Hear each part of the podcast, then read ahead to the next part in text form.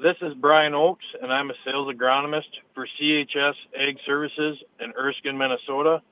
We are pleased to bring you this update from the Red River Farm Network. CHS Ag Services, providing solutions for your success. Good morning. Welcome to Country Morning on the Red River Farm Network. I'm Randy Koenen. We'll also hear reports from Whitney Pittman and Don Wick at Commodity Classic and Sierra Doctor as well. Well, uh, color weather radar this morning a little bit less colorful uh, with that system that brought some light snow, freezing drizzle to parts of the Dakotas and western Minnesota yesterday is now moving into eastern Minnesota and Wisconsin this morning. However, another winter storm system is expected to move into the region again tonight got winter storm watches and warnings posted already, uh, weather advisories being posted, and that begins tonight around 6 p.m. and runs through early Sunday afternoon. The National Weather Service says blizzard conditions are possible, and as much as 9 to 12 inches of snow could be expected in eastern North Dakota. Winds are expected to gust as high as 50 miles an hour. Speaking at the Premium Ag Solutions Ag Day, World Weather Incorporated senior ag meteorologist Drew Lerner provided his spring outlook. Definitely going to be a different, uh, different situation this year. We've definitely got some moisture out there now that we haven't had. Um, it's not going to it's not going to stay real wet for a while. We'll break it up a little bit, but it will get wetter again later in the summer. So got a lot of moisture that's going to be around. Uh, I think for areas north of the border in Canada it's probably going to be fairly wet. There may be some areas in North Dakota they get fairly wet too. I think the further southeast you go into Minnesota and South Dakota, a little bit better situation will evolve. However, Lerner does expect a favorable growing season for the Midwest. There's going to be a potential for a ridge of high pressure to build up across the central part of the country. And as that happens, it's going to dry out at least a portion of the Corn Belt and also the part of the Central Plains. Uh, it's debatable right now how far north that's going to go and how significant it'll be, but most likely the northern plains and the upper Midwest are probably going to have a fairly good growing season, I would think. Commodity Classic brings together corn, soybean, wheat, and sorghum growers nationwide. Farm broadcaster Don Wick is part of the Red River Farm Network team in Orlando. He files this report. Agriculture Secretary Tom Vilsack will address the Commodity Classic audience this morning. This follows the release of President Biden's 2024 budget, which calls for just over $30 billion in discretionary budget authority for USDA. That's nearly a $4 billion increase from what was enacted last year. The increase includes additional funding for child nutrition and climate programs. In a statement, Vilsack said the budget delivers effective, innovative, science based public policy leadership. Crop insurance was left unchanged with the exception of a cover crop incentive program that would pay farmers five bucks per acre to use cover crops. Outside of the budget and the farm bill, growers here at Commodity Classic are looking for answers about waters of the United States. James Callan of Callan and Associates said this issue of prior converted wetlands is a concern. That's a big issue for folks in the prairie pothole, prior converted wetlands. How is the agency going to interpret that. And that could have huge implications for us up in the northern tier. And I've been on a call with them where they were asked questions, and I didn't think that their answers were as solid as they could have been. So I'm worried about that going forward. Concern is EPA's approach to the Endangered Species Act and the availability of crop protection tools used in agriculture. It's obviously the battle, a pitch battle, is on the legal front. Um, I think legislative would be nice to get a fix, but it'd be really, really hard to do. I've been part of groups that have been reaching out to the Congress and doing these FIFRA 101 meetings, FIFRA, the Federal Insecticide, Fungicide, Rodenticide Act, and, and talking about um, how that should be interpreted, making it so it's not onerous for the production of crop protection chemicals, and with Endangered Species Act, having to have to comply with the provisions in there and all the studies that come out from EPA hoping it's trying to make sure it's farmer friendly. Our coverage of Commodity Classic made possible by Minnesota soybean farmers and the Soybean Checkoff. Reporting from Orlando, Florida, and Commodity Classic, I'm Don Wick on the Red River Farm Network. Well, the House passed a resolution voicing its disapproval for the Biden administration's Waters of the United States rule. That resolution will now move on to the Senate. North Dakota Congressman Kelly Armstrong highlighted the bipartisan vote calling WOTUS a violation of private property rights.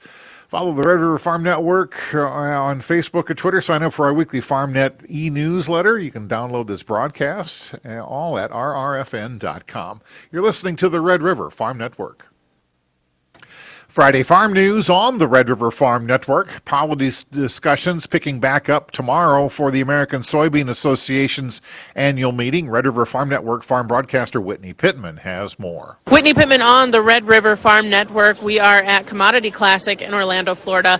Now talking with Josh Gackle, uh, Vice President of the American Soybean Growers Association and uh, from North Dakota. First of all, what's going on here at Commodity Classic? What's your, your job while you're here? Uh, the you know the main commodity organizations are here, of course. Uh, commodity Classic being sponsored by corn growers, soybean growers, uh, sorghum and wheat, AEM, the equipment manufacturers. So just a great network of uh, industry and farmers getting together and talking, whether it's policy or politics or what's going on on our farm. So, and looking forward to Saturday a little bit with the the annual meeting for soybean growers. Uh, what are some of the things that are on the docket for that meeting, and what are you looking forward to discussing there? And all the members and the voting delegates get together to approve a new policy document for the coming year. Farmers have been spending the past couple months uh, developing that that policy workbook or a book of resolutions um, putting new ideas forward and bringing them through their states and through their regions. Um, a number of issues, of course, this year we're out, uh, focused on the Farm Bill. Um, so there's some resolutions in there related to crop insurance and uh, other risk management tools that we're urging Congress and the administration to look at as they put the new Farm Bill together. Um, there's a number of resolutions in there related to conservation and sustainability practices on our farms. You know, we're finding out that our customers around the world are more and more focused on what we as U.S. soybean growers are doing to be sustainable and be there for the long term. Um, and a number of those things that we do, we have been doing those things on our farms for years, for generations. And USDA has recognized that, and USDA has developed programs. And when we apply for whether it's uh, EQIP or CSP programs at USDA and through NRCS, those practices that we do on our farms to make U.S. soybeans uh, the preferred product around the world. Uh, we're also biofuels is probably one of the key issues that we're, uh, of course, looking at with uh, bio-based diesel, um, the renewable diesel, the ex- uh, expanded crush capacity that we're bringing online in a number of different states throughout the country. Well, thank you so much for taking the time to talk with us here today. Josh Gackle, Vice President of the American Soybean Growers Association, joining us on the Red River Farm Network. Reporting from Orlando, I'm Whitney Pittman. The Opportunities for Fairness of Farming Act brought mixed reaction to commodity groups. Red River Farm Network farm broadcaster Sierra Doctor has that story introduced legislation that would reform commodity checkoff programs has commodity groups split. R-CALF USA CEO Bill Bullard says the current checkoff program is out of date and this reform would update it. Well, we have a checkoff program that was passed over 35 years ago. It's not been reformed. It's not been updated. Uh, the conditions in the cattle industry have changed drastically. We've seen a complete reduction in the number of producers, the number of cattle, the number of feedlots, the number of auction yards, the number of packers. Uh, the program has not worked in order to, you know, restore prosperity for U.S. cattle producers. So the new act that was uh, introduced is going to make significant modernization reforms to the beef checkoff program. It's going to ensure that, this, that the program is more efficient and more effective at meeting the needs of today's cattle producers. One part of this legislation would cut out the middleman that handles checkoff dollars. It ensures that the money does not go through a, an intermediary like agricultural organization, like R-CALF, or like the NCBA. In other words, the money would flow directly to the universities or research firms or advertising firms that can do the promotion and research and advertising without having to have a middleman in the center of this process that's able to, you know, glean off dollars in order to support other aspects of their lobbying activities. And so that's what we're trying to reform. We're trying to make this program more efficient and more responsive to the needs of cattle producers and allow producers to vote on whether or not the, the program needs even further reforms. Reporting agriculture's business. I'm Sierra Doctor on the Red River Farm Network. The Iowa and Nebraska attorneys general are suing the EPA for delaying the year round sales of 15% ethanol blends. Earlier this month, EPA issued a plan to waive restrictions on year round E15, but the rule doesn't take effect until next year. The Clean Air Act allows the federal government to waive specific fuel blending requirements. The Iowa and Nebraska AGs claim the EPA is violating federal law with the delay. This is the Red River Farm Network. Network. Good morning. Welcome to Inside Agriculture on the Red River Farm Network. National Corn Growers Association will hear a resolution pertaining to carbon sequestration later this week at their annual meeting at Commodity Classic. National Corn Growers Board member Brian Thalmann says he has heard concerns in favor and against the policy raises a lot of concerns, referring to comments that I've heard from both sides. I mean, there's the whole property right concern that we all know about, and there's others that think we really need to have this for the ethanol industry. So I think there's going to be a resolution put forth with some amendments to it that'll kind of look at the bigger picture. And I hope that as an organization, we can have a policy that talks about the value of carbon and carbon sequestration or carbon utilization, whether we're sequestering it, whether we're collecting it and processing it, making something else out of it. I think we can all find ways to greatly improve our carbon carbon footprint as ag producers, but maybe not go down one specific avenue.